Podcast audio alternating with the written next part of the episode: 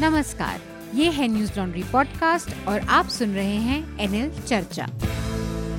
नमस्कार, मैं हूँ अतुल चौरसिया। आपका खर्चा, आपकी चर्चा, हफ़्ता दर हफ़्ता, हम एक बार फिर से लेकर आए हैं न्यूज़ लॉन्ड्री का हिंदी पॉडकास्ट एनएल चर्चा। हफ़्ता दो हो चुके हैं, पिछले चर्चा को गैप हुए।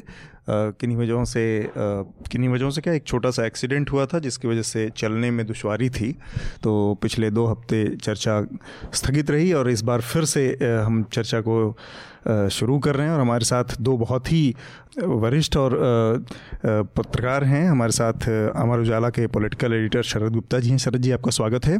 धन्यवाद। और साथ में हमारे स्वतंत्र पत्रकार हृदय जोशी हैं। हृदय जोशी को न्यूज़ लॉन्ड्री पे आप लोगों ने लगातार पढ़ा सुना भी है। तो हृदय जी आपका भी स्वागत है। बहुत बहुत शुक्रिया। इस हफ़्ते चूँकि चर्चा दो हफ़्ते के अंतराल के बाद आई है तो कुछ चीज़ें जो हमारा अपने श्रोताओं से जो संपर्क रहता है उसको साधने के लिए कुछ चीज़ें हम उनसे बातचीत करेंगे और कुछ अपीलें हैं जो उनको याद दिलाएँगे कि न्यूज़ लॉन्ड्री को सब्सक्राइब करें, क्योंकि आपके समर्थन से जो मीडिया खड़ा होगा वो आपकी बात ज़्यादा करेगा और किसी भी तरह के पॉलिटिक्स या कॉरपोरेशन के दबाव से भी मुक्त रहेगा। इसके अलावा हमारा पॉडकास्ट, ये आप जिस भी प्लेटफॉर्म पे इस्तेमाल करते हैं, सुनते हैं वहाँ पर हमारे जो पॉडकास्ट हैं अलग अलग उनको रेट करें ताकि ज़्यादा से ज़्यादा आपके रेटिंग से ये हमारे पॉडकास्ट लोगों तक पहुँच पाएँगे। और लोगों से इनके बारे में अगर संभव हो तो ज़िक्र करें। अपने जो फीडबैक हैं, आपकी जो राय है हमारे पॉडकास्ट के बारे में, इनको contact at Newslaundry dot com पर हमारे साथ शेयर करें। इससे हमें काफ़ी सहूलियत होगी अपने कंटेंट को सुधारने की और बहुत सारी नई जानकारियों के लिए, लिहाज से भी ये बहुत महत्वपूर्ण है। तो इस हफ़्ते जो हमारी चर्चा है, उसमें जो महत्वपूर्ण विषय हैं, उनके बारे में मैं सरसरी तौर पर अपने श्रोताओं से एक बार ज़िक्र कर दूँ, फिर हम चर्चा की शुरुआत करेंगे। कल महाराष्ट्र और हरियाणा के विधानसभा चुनाव के नतीजे आए हैं। महाराष्ट्र के नतीजों में भी हालाँकि एक एक गिरावट है जो पूर्व सत्ताधारी पार्टी भाजपा और शिवसेना के लिहाज से, लेकिन बहुत कंफर्टेबल मेजोरिटी की सिचुएशन में है तो लेकिन हरियाणा में कुछ चौंकाने वाले नतीजे आए हैं तो इन तमाम स्थितियों पर हम बात करेंगे। इसके अलावा अयोध्या का जो विवाद चल रहा था करीब 1950 के दस, पचास के दशक से लेकर अभी तक अब वो मामला सुप्रीम कोर्ट में अंतिम सुनवाई उसकी पूरी हो चुकी है और उस पर सुप्रीम कोर्ट ने अपना जो निर्णय है उसको सुरक्षित रखा है। नवंबर के पहले या दूसरे हफ़्ते में हफ़्ते किसी दिन ये अपने निर्णय की घोषणा करेगा सुप्रीम कोर्ट तो पूरे देश को इसका इंतज़ार है। इसके अलावा तमाम चीज़ें हैं और हमारे साथ ये आज एक अच्छी बात है कि शरद जी हैं हमारे साथ, जिन्होंने उस समय लगातार वो बहुत ही जो नब्बे का दशक था रथ यात्रा का जो दौर था, उसके बाद उन्नीस सौ बानवे का जो दौर था, जिसमें मस्जिद को गिराया गया, वो सारी स्थितियों को उन्होंने वहाँ मौजूद रहते हुए कवर किया है।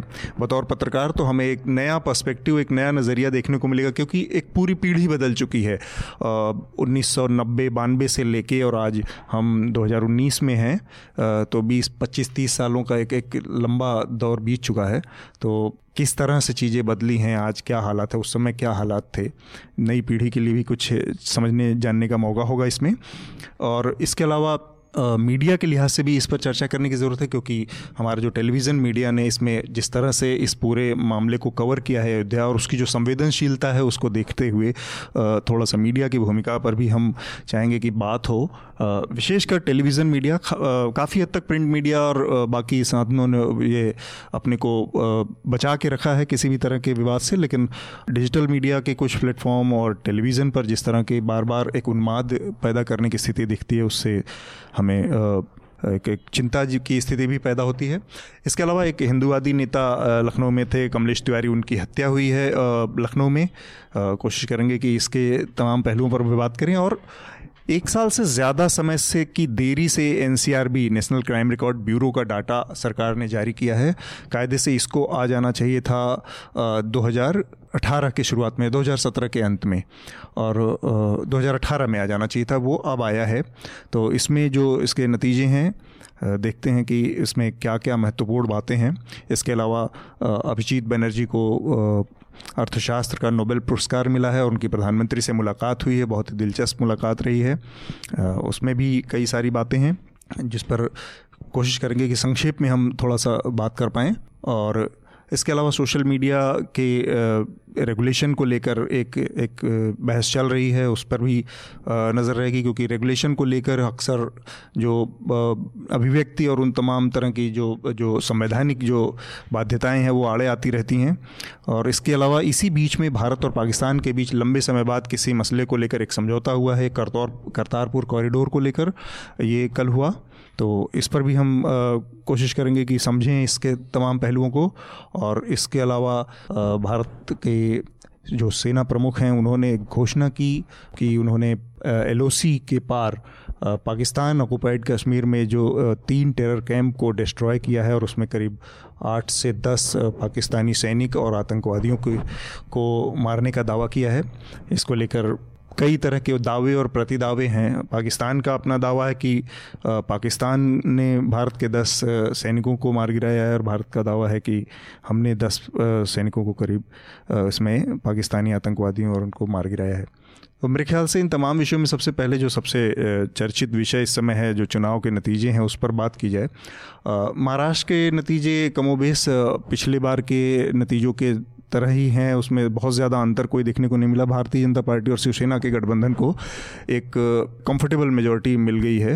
हालाँकि पिछले बार के नतीजों के हिसाब से देखें तो गिरावट है शिवसेना के भी प्रदर्शन में और भारतीय जनता पार्टी के भी प्रदर्शन में। चौंकाने वाले नतीजे हरियाणा से आ रहे हैं, जहाँ पर हरियाणा को एक एक्सिस का जो एग्जिट पोल था, जिन्होंने अपने को 24 घंटे बाद रिकरेक्ट करके फिर से जारी किया था, उसको छोड़ दे तो ज़्यादातर एग्जिट पोल्स भी चूके इस इस पूरी ट्रेंड को पढ़ने में। और कांग्रेस पार्टी 31 सीटें ले आने में सफल रही। तो ये एक लिहाज से कांग्रेस पार्टी के का जो पूरा प्रदर्शन रहा पाँच महीने पहले लोकसभा चुनाव में, वो ज़ीरो में पर थी, वहाँ पर सारी सीटें हार गई लोकसभा की। और फिर पाँच महीने के अंदर में जो ये बदलाव हुआ है तो ये हुड्डा फैक्टर है या कुछ और भी चीज़ें हैं? सर जी, सबसे पहले आप ही से जानना चाहेंगे हम। नहीं, बात सही है कि सबसे बड़ा जो फैक्टर रहा, जिसकी वजह से कांग्रेस इतना रिवाइव हुई है वहाँ पे, वो हुड्डा थे। उन्होंने कांग्रेस के जितने भी गुट थे, या तो उनको ख़त्म कर दिया और या उनको अपने साथ मिला लिया।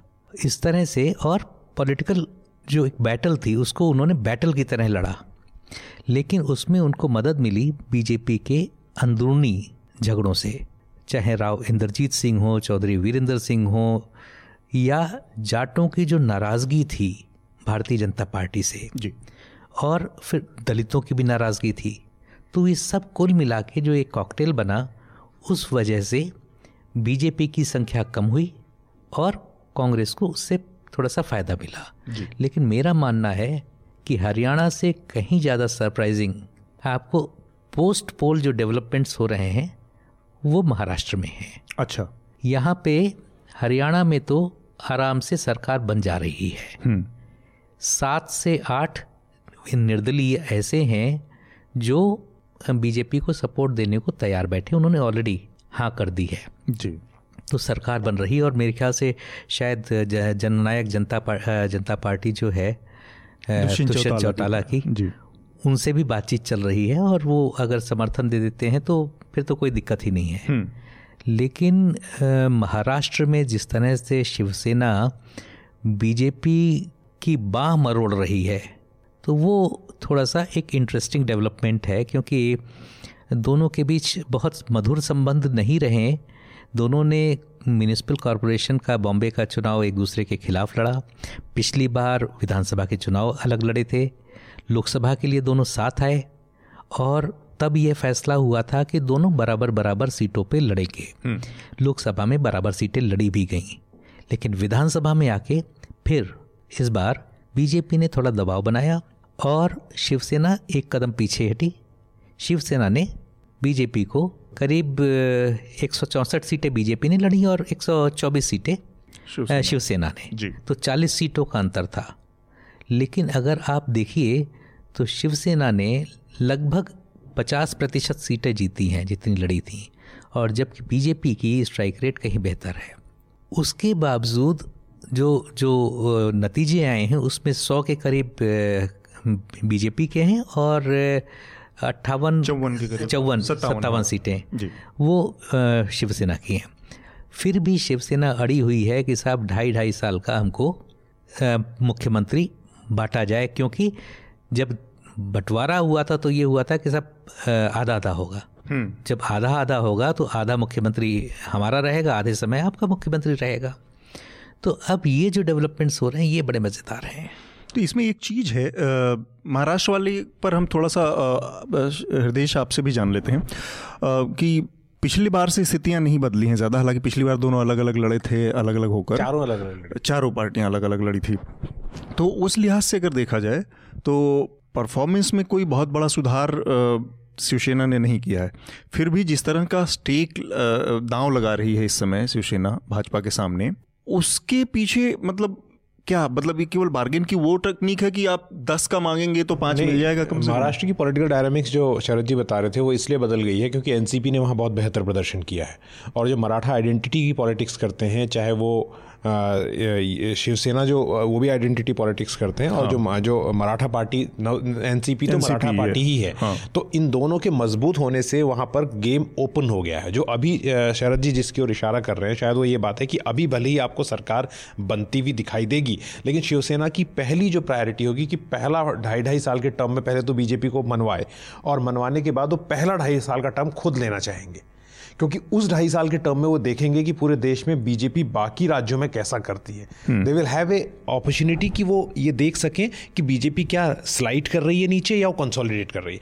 अगर वो स्लाइड कर रही होगी तो ढाई साल के बाद उनके पास पूरा ऑप्शन खुला होगा कि उसमें कांग्रेस बाहर से समर्थन दे के एनसीपी और शिवसेना भी सरकार बना सकते हैं क्योंकि एनसीपी के पत्ते खुले हुए हैं। उनको हम्म। कोई दिक्कत ऐसी नहीं है शिवसेना के साथ सरकार बनाने में। हम्म। तो ये एक जो स्थिति है बहुत महत्वपूर्ण और इसको बीजेपी भी समझ रही है। तो बीजेपी ने जो अभी स्ट्राइक रेट की बात शरद जी ने की वो बीजेपी के लिए चिंता की बात है। बीजेपी अगर 160 से ज़्यादा सीटें लड़ने के बाद 100 के आसपास से है और काफ़ी कम सीटें लड़ने के बाद शिवसेना पिछली बार से चार पाँच सीटें का ही पाँच सीटों का तिरसठ में थी वो सत्तावन पे आई छः सीटों का नुकसान हुआ है जबकि सत्रह सीटें बीजेपी ने खोई हैं राइट तो इससे जो है इस मामले में हरियाणा के मुकाबले वो काफ़ी ज़्यादा महत्वपूर्ण हो जाता है महाराष्ट्र। एक और चीज़ है शरद जी संक्षेप में जो कांग्रेस के लिहाज से देखा जाए तो कांग्रेस एक टाइम पे सीनियर पार्टी पार्टी हुआ करती थी महाराष्ट्र में। उसके लिए स्थितियाँ बड़ी ख़राब होती जा रही हैं दिन पर दिन तो राजनीति तो बहुत यथार्थ का खेल है। कल को लाइबिलिटी अगर समझ में आएगी तो शरद शरद पवार भी उनको क्यों लेकर चलेंगे? तो क्योंकि कांग्रेस कुछ भी फ़ायदा पहुँचाने की स्थिति में दिख नहीं रही है। एक ये और दूसरा ये कि क्या इन दोनों नतीजों में अब कोई उस तरह का एक डाउनफॉल मोदी शाह के क्लाउड में दिख रहा है क्योंकि जिस जिस कन्विंसिंग अथॉरिटी से वो जीतते रहे हैं उसमें, अब वो चीज़ इन दोनों चुनावों में नहीं दिखी। इससे पहले लोकसभा से पहले जो तीन चुनाव हुए, चार चुनाव, उसमें भी दो, दोनों में नहीं दिखी। तो वो चीज़ विधानसभा चुनाव में कुछ दरक रही है। अतुल जी, पहली बात है कांग्रेस की तो राष्ट्रवादी कांग्रेस इस बार कांग्रेस से ज़्यादा मज़बूत होकर उभरी है। और दूसरी चीज़, जहाँ तक कांग्रेस की अपनी इंटरनल डायनमिक्स की बात है तो उसमें पिछले दिनों रादर जो कांग्रेस का कहना है, कांग्रेस नेताओं का कि पिछले छः सात साल से जितने भी फैसले हो रहे थे, वो सारे के सारे राहुल गांधी ले रहे थे। जितने लोगों को अपॉइंट किया गया, जो रणनीति बनी, सारी की सारी राहुल गांधी ले रहे थे। और चुनाव, दर चुनाव, कांग्रेस हारी। और जो हरियाणा की बात है जहाँ जो जो उन्होंने प्रदेश अध्यक्ष नियुक्त किए थे चार साल तक चलते रहे और उसके बाद वहाँ कोई सुखबुगाहट नहीं लग रही थी और सोनिया लोकसभा चुनाव उसका बहुत बड़ा उदाहरण है ज़ीरो तो पहुँच गई। सोनिया गांधी ने आते ही कुछ राज्यों में जिसमें हरियाणा भी था बदलाव किए और उसका सकारात्मक परिणाम देखने को मिला। तो ये समझ में आ रहा है कि राहुल गांधी के बस की बात नहीं है कांग्रेस को संभालना। लेकिन दूसरी चिंता की बात कांग्रेस के लिए यह भी है कि सोनिया गांधी की स्वास्थ्य ठीक नहीं है। हम्म। प्रियंका गांधी इस बार चुनाव में निकली ही नहीं। तो गांधी परिवार के इतर क्या कांग्रेस कोई राजनीति कर सकती है? और अगर नहीं कर सकती है और सोनिया गांधी का स्वास्थ्य ठीक नहीं है प्रियंका गांधी निकली नहीं है और राहुल गांधी के बस का नहीं है तो ऐसे में कांग्रेस का क्या भविष्य होगा? ये भविष्य में ही है। हम्म। एक, एक भी जगह सॉरी आपको बीच में रोक रहा हूँ। ये जोड़े की जो हरियाणा की बात हम कर रहे हैं ना कि हरियाणा में मैं ज़मीन पर गया था इलेक्शन कवर करने के लिए। हाँ। ये बात ठीक है कि हरियाणा में जो ओल्ड गार्ड और नए लोगों की युवा लोगों की बात चल रही है वो अपनी जगह है और उसका असर भी हो सकता है। पर हरियाणा में डिस्ट्रेस लेवल इतना ज़्यादा था जब आप लोगों से बात करते थे और जो पत्रकार मेरे तरह के गए थे उन्होंने कभी भी सोशल मीडिया पर और इसमें इस बार कहा नहीं क्योंकि सारे पत्रकार डरे हुए थे कि हाँ, लोग आखिर में जाते हैं नहीं नहीं लोग आखिर में जाते हैं तो वोट तो बीजेपी को ही देते हैं चाहे कहे कुछ भी ये एक असेसमेंट चल रहा था सब जगह आप किसी से भी बात करो अगर आप हम्म। बताओ भी अपने दोस्तों को या अपने जो जो आपके साथ जर्नलिस्टिक कलीग हैं जिनके लिए आप काम कर रहे हो हम्म। जिनके लिए मैं लिख रहा हूँ हालाँकि मैंने पॉलिटिकल राइटिंग नहीं की और इन्वायरमेंट पे लिखा लेकिन जिनसे भी आप बात करो और उनसे कहोगे उनकी और आपकी एक म्यूचुअल सहमति थी हाँ यार ये वोट लास्ट में बीजेपी को देंगे ऐसी धारणा पिछले कुछ समय में बन गई है हाँ। लेकिन और ये बात वो भी कह रहे थे मतलब ये ऑन टेप तो है में है कि लोग भी कह रहे थे कि वो विकल्प क्या है हाँ। मोदी लेकिन एक अंडरकरेंट जो वास्तव में पहली मतलब कई सालों बाद हमने अंडरकरेंट जैसी चीज़ देखी जो हम्म। इतना ज़बरदस्त था कि एक नई पार्टी जो बीजेपी के खिलाफ चुनाव लड़ रही है हम्म। और अभी अभी उदय हुई है वो भी दस सीट जीत जाती है कांग्रेस जैसी पार्टी जिसने आखिरी एक महीने में सारा सब कुछ किया उनके ना पोस्टर बैनर कहीं थे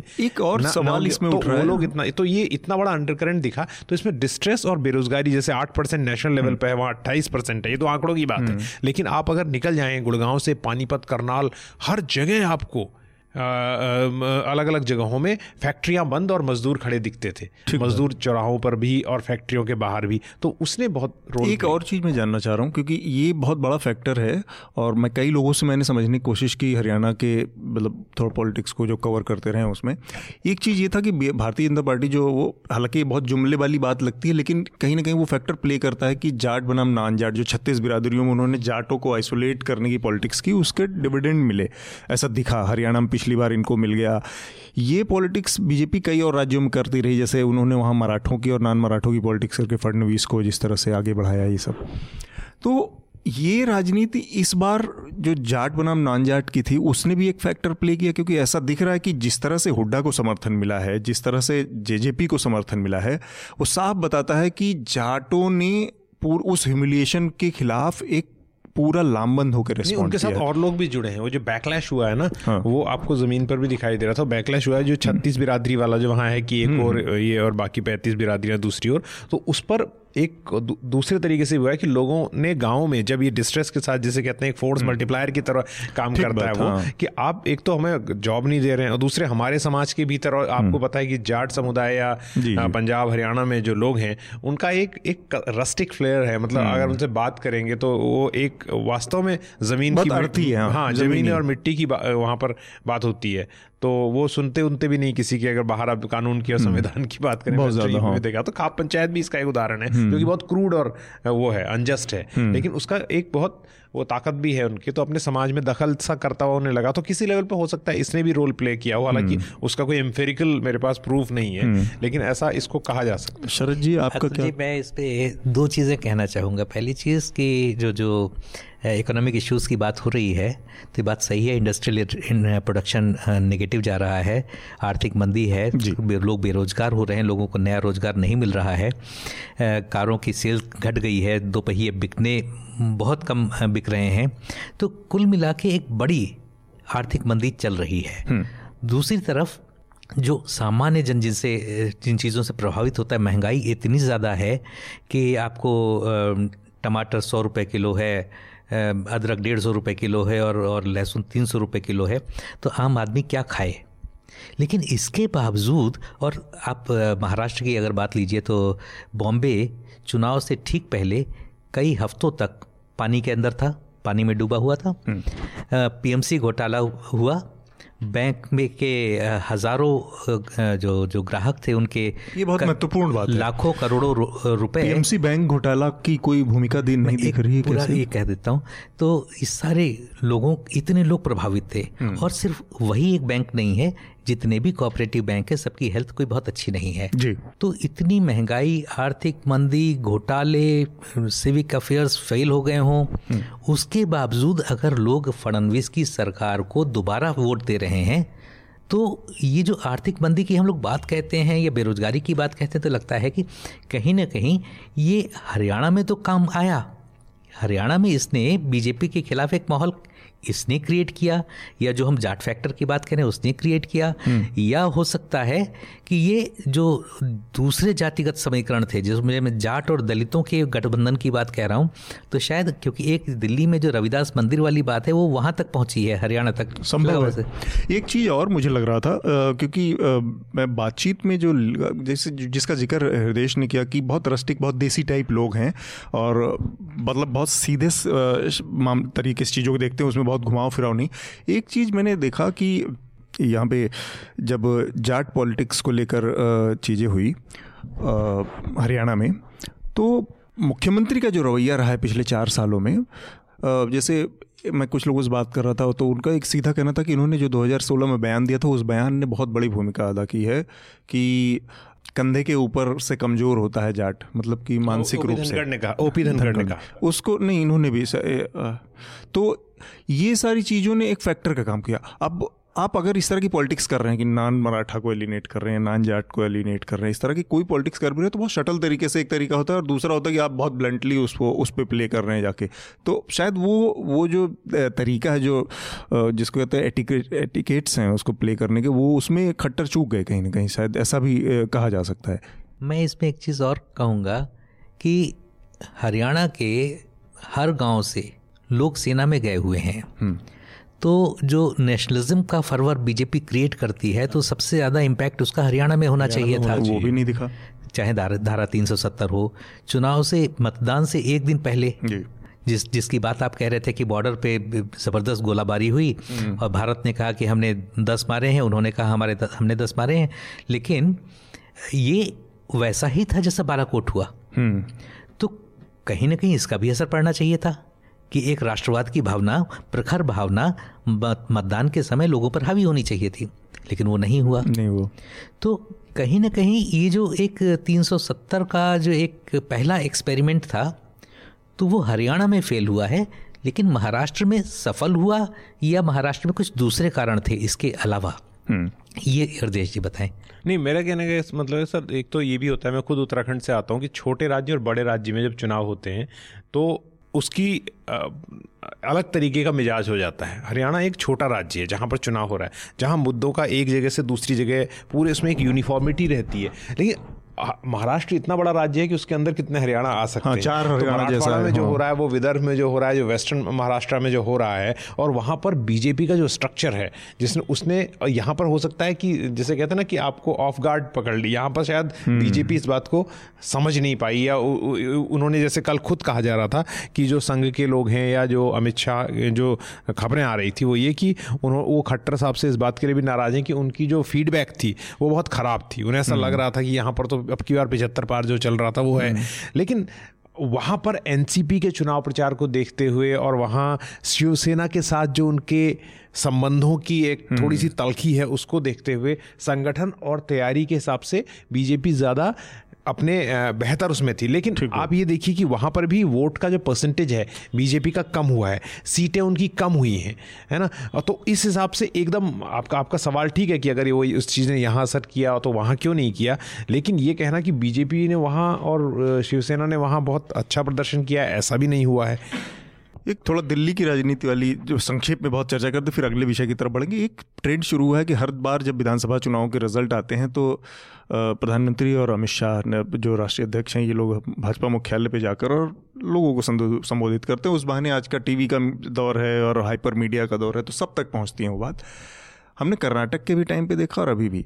आपके पास नंबर हो ना हो मतलब ये थोड़ा आइडियलिस्टिक वो है, लेकिन आपके पास नंबर हो ना हो, आप वहाँ से घोषणा करते हैं कि अरे भाई, इतनी बड़ी जीत मिली है, अभूतपूर्व जीत, और इतनी धीमी आवाज़ आएगी क्या? अमित शाह का कहना है या प्रधानमंत्री का कहना है, ऐसे ही हमने कर्नाटक के टाइम पे देखा ये वो। जबकि आपके पास नंबर नहीं, आपको पता कि चालीस, आप बहुमत से छः सीटें पीछे हैं। तो ये कहने का क्या संदेश होता है? ये संदेश देता है कि आपको जो बाकी मशीनरी है, जो जो स्टेट में काम कर रही है, जिसके तहत राज्यपाल आता है, जिसके तहत संवैधानिक प्रक्रियाएँ नई सरकार को बनाती है, उनको किसी तरह का संदेश दिया जाता है इस तरह से?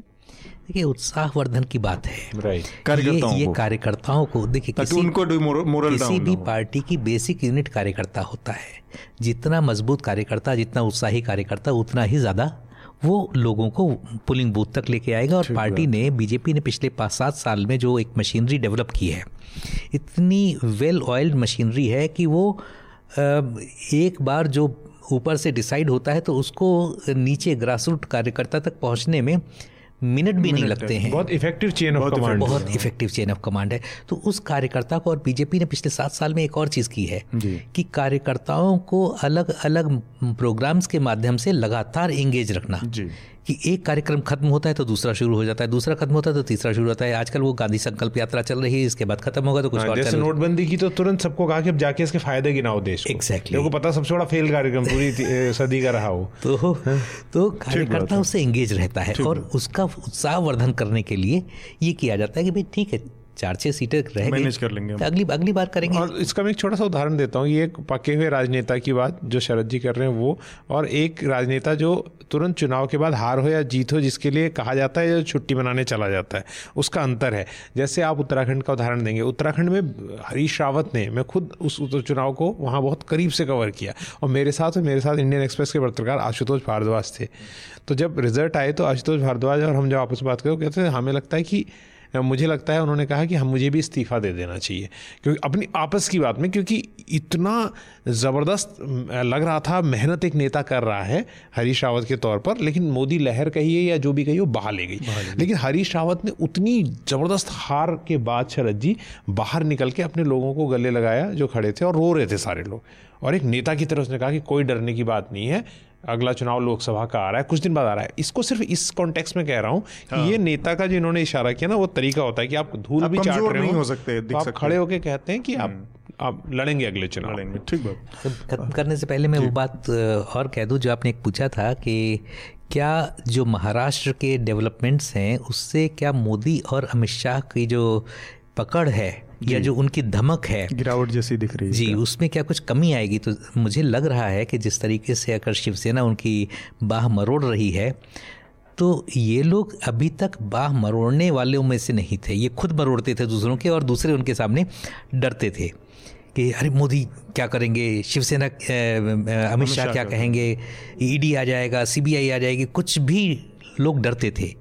सहयोगी भी डरते थे। मैंने तो देखा है विपक्ष भी। कि कई सहयोगी जो मंत्री थे वो ऑफ़िस में बात करने से डरते थे। नहीं नहीं पार्टी की चीज़ तो आइए घर पे बात कीजिएगा ऑफ़िस में मत कीजिएगा। यहाँ लोग सु, सुन रहे होंगे। तो तो ऐसे में अगर शिवसेना उनको थोड़ा दबा पाती है तो मेरे ख्याल से इसका सबसे बड़ा असर बिहार में होगा। जहाँ अगला चुनाव है जनता दल यू उनका एक बड़ा अहम सहयोगी है। हालाँकि उसको कह चुके हैं कि जनता दल यू हमारा बड़ा भाई है लेकिन मुझे लगता नहीं है। सेटबैक भी हुआ है जनता जेडीयू को। जी तो अब जनता दल यू और नीतीश कुमार जिस तरीके से दबाएँगे वो एक बड़ा इंटरेस्टिंग सिनेरी होगा खास तौर से इसलिए भी कि शिवसेना का जो एक पॉलिटिकल एडवाइज़र है प्रशांत किशोर वही वही वही नीतीश कुमार को भी एडवाइस कर रहे हैं। बात है। और इससे पहले कि हम अपने अगले विषय की तरफ़ बढ़े एक और छोटी सी घोषणा हम करना चाहते हैं। एक खुशखबरी भी है और घोषणा भी है कि न्यूज़ लॉन्ड्री के दो पॉडकास्ट एशिया पॉडकास्ट अवार्ड के लिए नॉमिनेट हुए हैं। हमारा लेट्स टॉक अबाउट पॉडकास्ट जो है वो बेस्ट एजुकेशन पॉडकास्ट कैटेगरी में नॉमिनेट हुआ है। इसके अलावा ऑफुल एंड ऑसम को एशियाज बेस्ट पॉडकास्ट के कैटेगरी में नॉमिनेट किया गया है। तो हमारे इस दोनों पॉडकास्ट के लिए वोट करना ना भूलें। इसके लिए आपको Asia podcast awards dot com पर जाना है और दोनों कैटेगरीज में इनको वोट करना है। याद रखें, इसकी आखिरी तारीख है इकतीस अक्टूबर। तो प्लीज़ प्लीज़ प्लीज़ हमारे इन दोनों पॉडकास्ट को आप अपना वोट दें और इनको अवार्ड दिलाने में अपना योगदान दें। चलिए हम अपने अगले विषय की तरफ़ बढ़ते हैं, जो कि अयोध्या विवाद से जुड़ा मसला है। सुनवाई सुप्रीम कोर्ट ने पूरी कर ली है अयोध्या से जुड़े मसले की। और पचास साठ साल तक मामला चलने के बाद अब यहाँ तक पहुँचा। है एक नर्वसनेस दिख रही है जैसे दोनों पक्षों के अंदर। मैं उस दिन देख रहा था मुस्लिम पक्ष के वकीलों ने बयान दिया कि इस इस इस न, फैसले के जो नतीजे होंगे निहितार्थ हैं वो भारत के जो आने वाले भविष्य के लिए बहुत महत्वपूर्ण है और बहुत लंबे समय तक इसको प्रभावित करेंगे। इसलिए कोई भी जो फैसला हो संवैधानिक दायरों में ही ध्यान में रख के दिया जाए।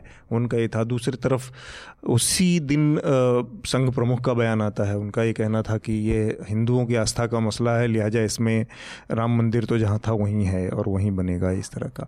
ये दोनों तरफ़ आखिरी मौके पे आकर इतनी नर्वसनेस को कैसे रीड कर रहे हैं? शरद जी आप और हृदय आप मुझे लगता है कि इसमें नर्वसनेस एक तरफ़ तो होगी दूसरी तरफ़ तो बिल्कुल भी नहीं है।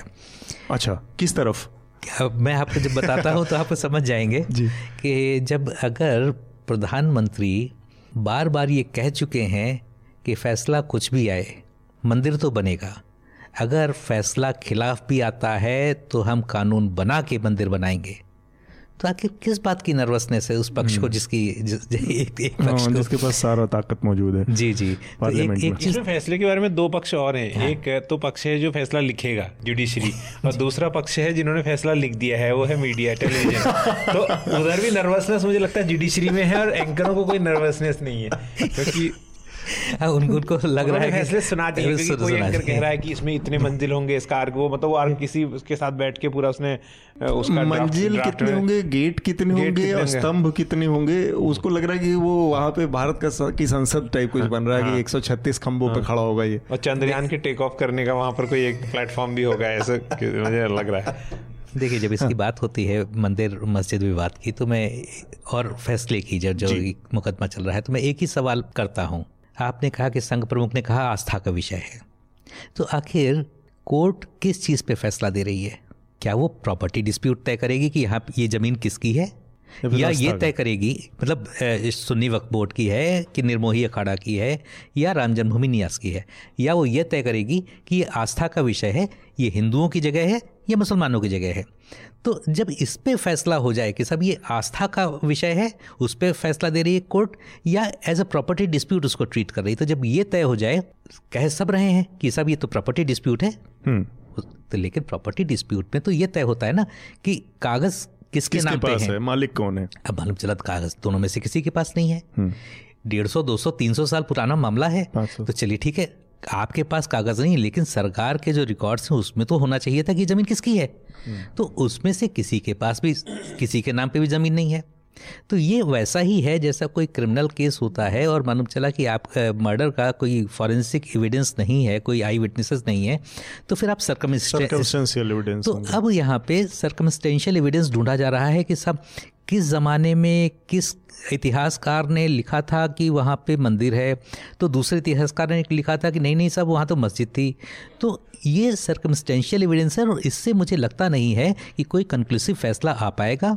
अगर आएगा भी तो वैसे भी इसका रिव्यू होगा फिर उसके बाद क्यूरेटिव पिटीशन डाली जाएगी। तो तो ये बड़ा लंबा so, मामला है। हाँ, मैं और अतुल हम्म। इसमें दोनों ही आपको इतना बताऊँ दोनों ही संचालक की भूमिका में आ जाते हैं। नहीं बताए नहीं मैं आपसे पूछना चाहता हूँ कि आप जब सतासी से लेके और मैं तब कॉलेज में हुआ करता था सतासी में इतना ज़बरदस्त, इतना उबाल था कि एक छोटे से शहर में, जिस शहर से मैं आता हूँ, वहाँ तीन बार कर्फ्यू लगा। और कभी किसी इतने छोटे शहर में मतलब नैनीताल की फुटहिल्स में हल्द्वानी शहर है वहाँ तीन बार कर्फ्यू लगा उसमें एक बार बाबरी मस्जिद गिरने की वजह से भी था हम्म। तो उस वक्त की जो कवरेज थी और मुझे आज भी याद है इंडिया टुडे का जो कवर पेज था उसका हेडलाइन थी कलंकित हुआ सारा देश और मस्जिद गिरी हुई और हम्म। धूल उड़ रही है मैं भी टाइटल हाँ। अचानक से बता दूँ मीडिया का और आज जो अखबार हम लोगों हाँ। के यहाँ आता था उसका था नहीं उसमें बोलिए ना ऑन रिकॉर्ड है उसी संस्थान का उसी ग्रुप हाँ। के टीवी चैनल ने जो लिखा नहीं, था नहीं, कि मस्जिद वाले अखबार की बात कर। रहा हूँ मैं आज अखबार जो उस समय आता था पूर्वांचल का सबसे बड़ा अखबार एक समय होता था उसका था कि सदियों से भारत के माथे पर लगा कलंक मिटा। तो कलंकित और कलंक में देखिए कितना अंतर हो जाता है। ये हाँ, तो, तो, तो, तो ये बताएँ कि उस वक्त की जो कवरेज थी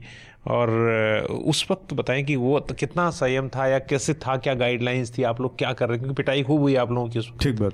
मैं पहली चीज़ तो आपको बताऊँ कि मैं 6 दिसंबर उन्नीस को अयोध्या में था। दूसरी चीज़ 89 से लेके 92 तक। जो भी घटनाएँ हुई अगर आप मीडिया की बात करें तो मीडिया एक कारसेवक की भूमिका में था। अधिकतर मीडिया। जी तब भी। बिल्कुल बिल्कुल। अरे मैं एक अखबार के संपादक को जानता हूँ वो इस दुनिया में नहीं है। वो अपने लखनऊ करस्पॉन्डेंट को कार सेवक कह के ही बुलाते थे। और कार सेवक क्या हालचाल है? हालाँकि वो मज़ाक में कहते थे लेकिन हाँ, और उन संपादक का रुख अपने करस्पॉन्डेंट से बिल्कुल अलग था।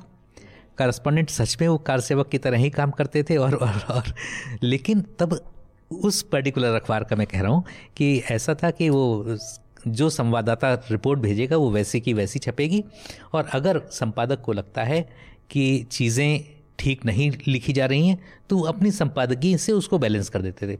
वो एक पर्टिकुलर अखबार की बात है। अदरवाइज़ दूसरे अखबार जो थे वो 30 अक्टूबर उन्नीस और 2 नवंबर 1990 दो बार वहाँ पे तब मुलायम सिंह की सरकार थी प्रदेश में और विश्व हिंदू परिषद ने लगातार कार सेवा करने के आह्वान दिए थे। लोग पहुँचे लाखों लोग पहुँचे और उसमें काफ़ी लोग उस बार भी हाँ मस्जिद के ऊपर चढ़ गए थे।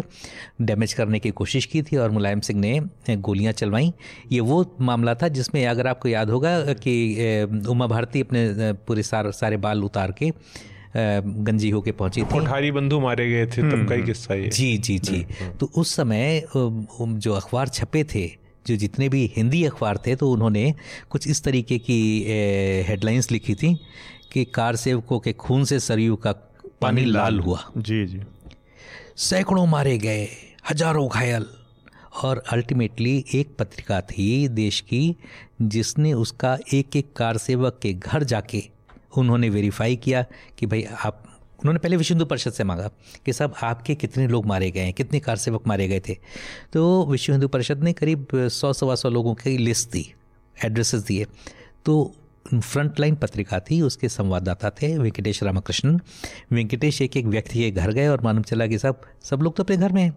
सिर्फ़ पंद्रह लोग ऐसे थे जिनकी जिनकी डेथ उस फायरिंग में हुई थी। मतलब पुष्टि हो गई। तो जो अखबार लिख रहे थे सरयू का पानी लाल हुआ और जो लिख रहे थे कि साहब सैकड़ों मरे और लाखों घायल तो वो एक एक्सपोज हो गया।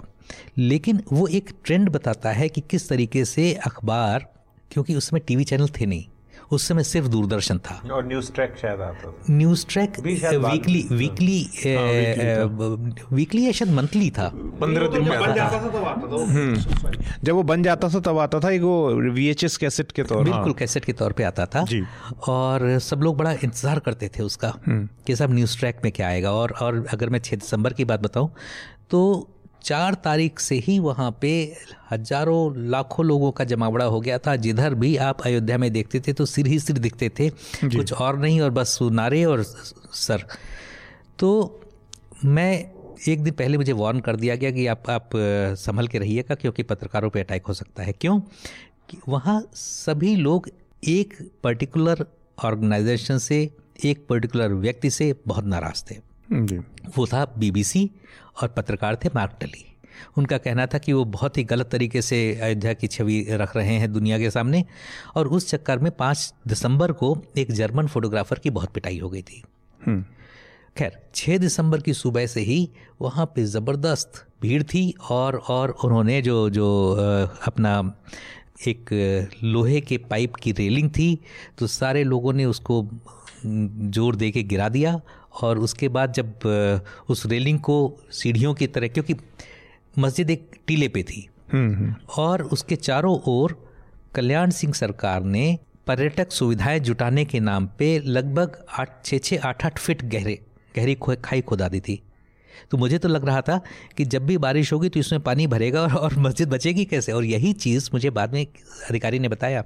कि जब बाबरी मस्जिद गिर रही थी, लोग चढ़ गए और कल्याण सिंह मुख्यमंत्री थे, उनको बताया गया कि साहब लोग चढ़ गए हैं और इसको गिराने की तैयारी कर रहे हैं। तो उन्होंने कहा कि पहला, किसी भी कार सेवक को खरोच नहीं आनी चाहिए। कोई फायरिंग नहीं होगी, कोई लाठीचार्ज नहीं होगा।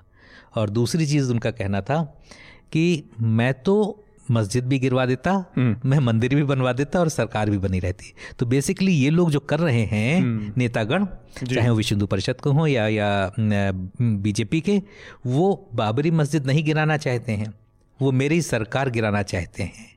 क्यों? क्योंकि मैं एक पिछड़ी जाति से आता हूँ। उस समय। अब इस समय भी गाइडलाइन एन ने टीवी चैनलों को गाइडलाइन जारी की है कि किस किन चीज़ों का इस्तेमाल करना है किसको बच किससे बचना है। इसके बावजूद भी किसी ने ध्यान देने देना ज़रूरी नहीं समझा। उस दिन आज तक की जो बहुत प्रोवोकेटिव एक प्रोग्रामिंग थी जिसमें ये था कि राम जन्मभूमि हमारे राम हमारे मस्जिद वाले कहाँ से पधारे करके। हम्म। तो इस तरह की जो प्रोवोकेटिव लाइन हो आ रही हैं उनको देखते हुए जो मीडिया के सेल्फ रेगुलेशन का कॉन्सेप्ट है, उस पर मैं एक संक्षिप्त में टिप्पणी आप लोगों से चाह रहा हूँ, फिर उसके बाद हम आगे बढ़ेंगे। क्या संभव है मतलब जिस तरह से एनबीएसए के अब तक क्या निर्देशों को की अवहेलना हुई है, जिस तरह से खिल्ली उड़ाई गई है? हो सकता है जो शरद जी ने कहा कि उस वक्त भी लोग ऐसे थे जो जो संविधान को हम पत्रकारों के लिए जब भी मैं भी किसी इंस्टीट्यूट में जाता हूँ बोलने के लिए मुझसे कहते हैं कि सर रिपोर्टिंग में ये हम्म। संकट रहता है कि क्या लेफ़्ट रहें राइट रहें? तो मैं हमेशा कहता हूँ कि संविधान को आप देखिए। Article fourteen nineteen twenty one twenty two तो आपको कोई दिक्कत नहीं है क्योंकि वही सबसे ऊपर है। लेकिन अब मुझे लगता है कि वो शर्म अब रही नहीं है। तो और दूसरा टीवी चैनल के एक संपादक ने अनौपचारिक रूप से बताया हमारे एक मित्र को कि उसके जो दफ्तर में काम करने वाले एंकर्स हैं वो इतने बड़े स्टार हो गए हैं कि वो हाथ से निकल गए हैं और वो एक तरह से कार सेवक जैसे कह रहे हैं वो कार सेवक हो गए कार सेवक हो गए वो बस उनको सिला पूजन करवाना और वो ये कहते हैं वो ये कहते हैं कि आपको तो रेटिंग चाहिए ना हम रेटिंग ला के दे रहे हैं। मतलब आपको तो टीआरपी चाहिए है आपको ये हम्म। चाहिए कि आप ऐसा एक चलाएँ जिसमें कोई देखे ना कार्यक्रम। तो मुझे लगता है कि अब वो एक फॉरगोन हो गया है और वो सुधरने की स्थितियाँ जिस स्तर तक गिर गई हैं उससे वापस आना बहुत ही संभव नहीं है। ठीक है। जी कह रहे हैं बिल्कुल सही है क्योंकि आप देखिए जो जितना ज़्यादा रैबिट जितना ज़्यादा ज़ोर से चिल्लाने वाला चैनल है उसको उतनी ज़्यादा रेटिंग मिल रही है तो तो ठीक है कि लोग जो देखना चाहते हैं वो दिखा रहे हैं। अगर ऐसे चैनलों को लोग रिजेक्ट कर दें। तो क्यों इस तरीके के एंकर से स्टार बनेंगे? इसमें बस एक छोटा सा मेरा वो है कि होता क्या है कि हमेशा ये चैनल वालों का सबसे आसान तर्क है कि लोग जो हाँ। देखना चाहते हैं वो हम दिखा रहे हैं। और ये वो आज तक मतलब तीस साल का करीब यात्रा हो गई हिंदुस्तान के टेलीविज़न चैनलों की निजी चैनलों की।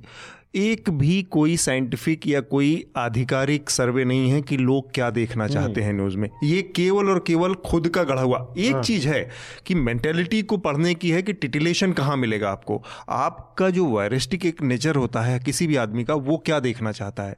तो उसको पकड़ लिया है मार्केट ने या उसको टीवी को भाई अच्छे समझने वाले जो लोग वहाँ बैठे उन्होंने पकड़ लिया है तो बात में मैं जोड़ भी रहा हूँ कि पी साईनाथ ने भी बात कही थी कि उन्होंने अंग्रेज़ी में कहा था और क्योंकि उनके भावार्थ के लिए मैं उसको अंग्रेज़ी में ही कह रहा हूँ। उन्होंने कहा it can be a drug peddlers argument और a pimps argument to say that my uh, customer needs this. Hmm. it cannot be editor or journalist uh, argument क्योंकि आपको वो दिखाना है जो आपको खबर लगती है। तो टीवी का ये, ये बार बार किसी दलाल का या किसी स्मगलर माफिया का आर्गुमेंट हो सकता है। तो टीवी एंकर आजकल वही आर्गुमेंट कर रहे हैं और अनफॉर्चुनेटली अखबारों में जो ज़्यादा सम्मान से देखे जाते हैं अखबारों में भी वो प्रवृत्ति आ गई है ज़्यादा। हाँ, हाँ अखबारों में भी कई कई जगहों पे इस तरह की चीज़ें देखने को मिलती हैं अक्सर। मुझे लगता है कि आने वाला जो समय है, अभी अयोध्या के वर्डिक नवंबर के पहले दूसरे हफ़्ता, सप्ताह तक आ जाएगा। तब तक एक बहुत इंपॉर्टेंट चैलेंज जो है, वो देश और नागरिकों के लिए तो कोई बहुत उस तरह की स्थितियाँ नहीं आती। बड़े बड़े अवसर आते हैं और लोग थोड़ा सा उठा पटक करके फिर सम पे आ जाते हैं। सबसे बड़ी चुनौती मीडिया के लिहाज से है कि वो किस तरह से इस क्योंकि अयोध्या का मसला बहुत संवेदनशील मसला है, बहुत लोगों की भावुकता का भी मसला है। तो उसको के लिहाज से जो सबसे बड़ी चुनौती है वो मीडिया के लिहाज से है। हम अपने अगले विषय की तरफ़ बढ़ेंगे जो कि एनसीआरबी के डाटा से जुड़ा मसला है। एक साल से भी ज़्यादा की देरी से इस बार एनसीआरबी का आंकड़ा जारी हुआ और वो भी कहेंगे कि आधा अधूरा जारी हुआ है, जिसमें मॉब लिंचिंग और रिलीजियस हेट क्राइम्स और इस तरह के जो बाकी आंकड़े थे, उनको उससे बाहर रखा गया है। तो एक तो जो कि हमारे साथ शरद जी हैं तो एनसीआरबी के डाटा की इतनी अहमियत क्यों है कि उसका इंतज़ार रहता है और बाकी ये सरकार क्यों इस मामले में इतना लेट लतीफ़ी करने की क्या वजह रही होगी? और दूसरा, क्यों इस, इतने महत्वपूर्ण चीज़ों को हटा दिया गया उससे, चाहे वो रिलीजियस हेट क्राइम से जुड़े डाटा हों या मॉब लिंचिंग से जुड़े डाटा हों। एन मतलब नेशनल क्राइम रिकॉर्ड्स ब्यूरो राष्ट्रीय अपराध अपराधों की संख्या जहाँ पे संकलित की जाती है। और वो सभी राज्यों से जो भी डेटा आता है उसको कंपाइल करके बनाते हैं। वर्गीकरण करके कि मर्डर रेप से लेके और हर तरीके का डेटा रहता है। और जहाँ तक बात आप रिलीजियस हैट्रेड से रिलेटेड अगर कोई डेटा की बात है तो जब से ये सरकार बनी है तब से लिंचिंग और रिलीजियस हैट्रेट के मामले बहुत ढेर सारे आए हैं। अशफाक से लेके और मतलब एक नहीं है हम्म। सैकड़ों हैं पहलू खान से लेके और और एक उसका बड़ा कारण होता है हर जगह कि या तो रिलीजियस प्लेस को पे डिस्प्यूट उसको डैमेज करना या गौरक्षा। गौरक्षा। जी। और इन पे इक्का दुक्का बार प्रधानमंत्री ने तो लोगों को आगाह किया। लेकिन अदरवाइज़ किसी भी बीजेपी नेता ने कुछ भी ऑब्जेक्ट करने से इनकार किया बल्कि उन्होंने सपोर्ट ही किया है। जिन लोगों ने लिंचिंग की है तो कई मंत्रियों ने जाके जो आरोपी थे उनको हार पहनाए उनसे उनको जाके जेल में मिले। तो इस तरीके के उनको गौरव क्या गौरव गाथाएँ उनकी बनाई हैं। तो ऐसे में जब आप जो खुद लिंच कर रहे हैं जो आरोपी हैं जब सरकार उनके साथ खड़ी है तो आप कैसे एक्सपेक्ट करते हैं कि उन्हीं लोगों की का सारा के सारे आंकड़े आपको निकाल के देगी सरकार? तो वो सरकार जिन लोगों के साथ खड़ी है जिन जिन अपराधों का समर्थन परोक्ष रूप से कर रही है मैं हाँ, क्योंकि समय का मैं बहुत हम्म। संक्षिप्त में बताता हूँ कि ये बात तो सर ने कही लेकिन इस सरकार के आने पे और ये बात मैं नहीं कह रहा हूँ ये बात सम्मानित संस्थान कह चुके हैं विश्व के वो ये कि डेटा की क्रेडिबिलिटी बहुत गिर गई है। नैसा को डेटा को जिस तरह से जो सोमेश शाह ने स्टोरी बिज़नेस स्टैंडर्ड में की थी और कहा था कि सबसे पैंतालीस साल में सब उसको डिस्क्रेडिट करने के लिए नीति आयोग से लेकर तमाम लोगों ने प्रेस कॉन्फ्रेंसेस करनी शुरू कर दी। ये सरकार का अपना तरीका उन्होंने बना लिया कि कोई भी जो चीज़ उनके खिलाफ कल ही उन्होंने वर्ल्ड बैंक के डेटा को जिस तरह से पुश किया है है। जब हंगर इंडेक्स की बात आ रही थी तब तो आप नहीं कह रहे थे।